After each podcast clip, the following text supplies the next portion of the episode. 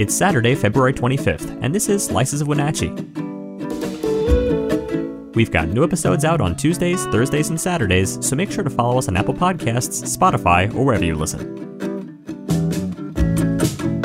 Today, law enforcement have identified the three people who died Sunday afternoon after a snowslide near Colchuck Lake. And later, colorful and whimsical performances of Alice will showcase the creativity of Stage Kids. Before we begin, a quick message.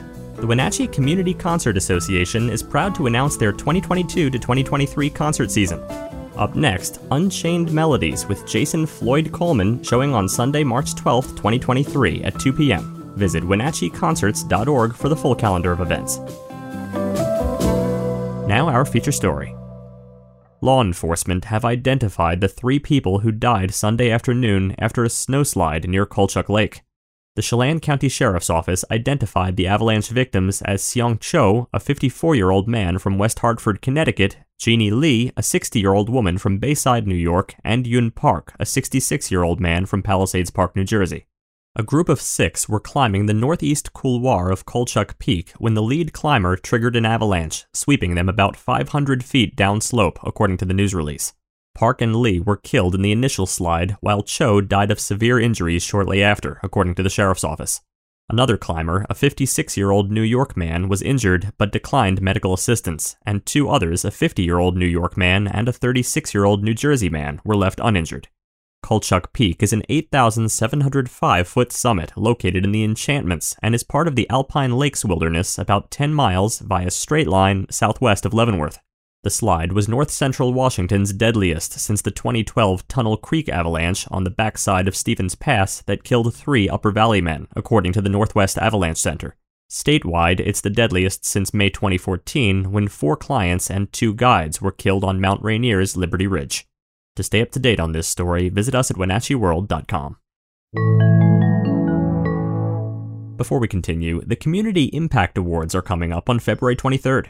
The awards honor those who make our communities better with their work, leadership, courage, and contributions. Join the Wenatchee World and our community as we celebrate five award winners for their service.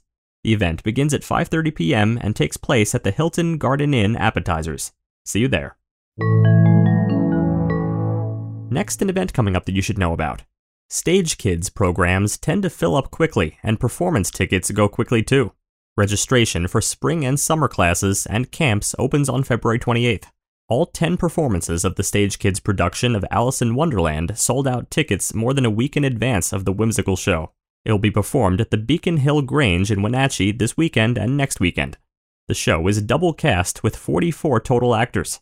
Young performers sit in newly purchased chairs that surround the stage on three sides at the Grange to ask questions at the top of rehearsal. Stage Kids had also purchased with grant money new tiered seating platforms to improve visibility. The seating surrounds three sides of the stage area, which has scenic backdrops of mushroom houses fit for a caterpillar to lounge on, and which might make a girl change sizes if she takes a nibble from either side. The lead role of Alice is shared between four actresses, all in blue dresses with white aprons. The first Alice introduces the Lewis Carroll story by chasing the white rabbit down the rabbit hole to Wonderland.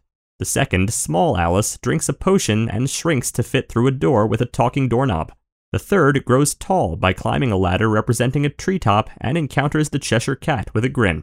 For a lot of people in the cast, this is their first show, though they must have at least taken the Musical Theater 1 class.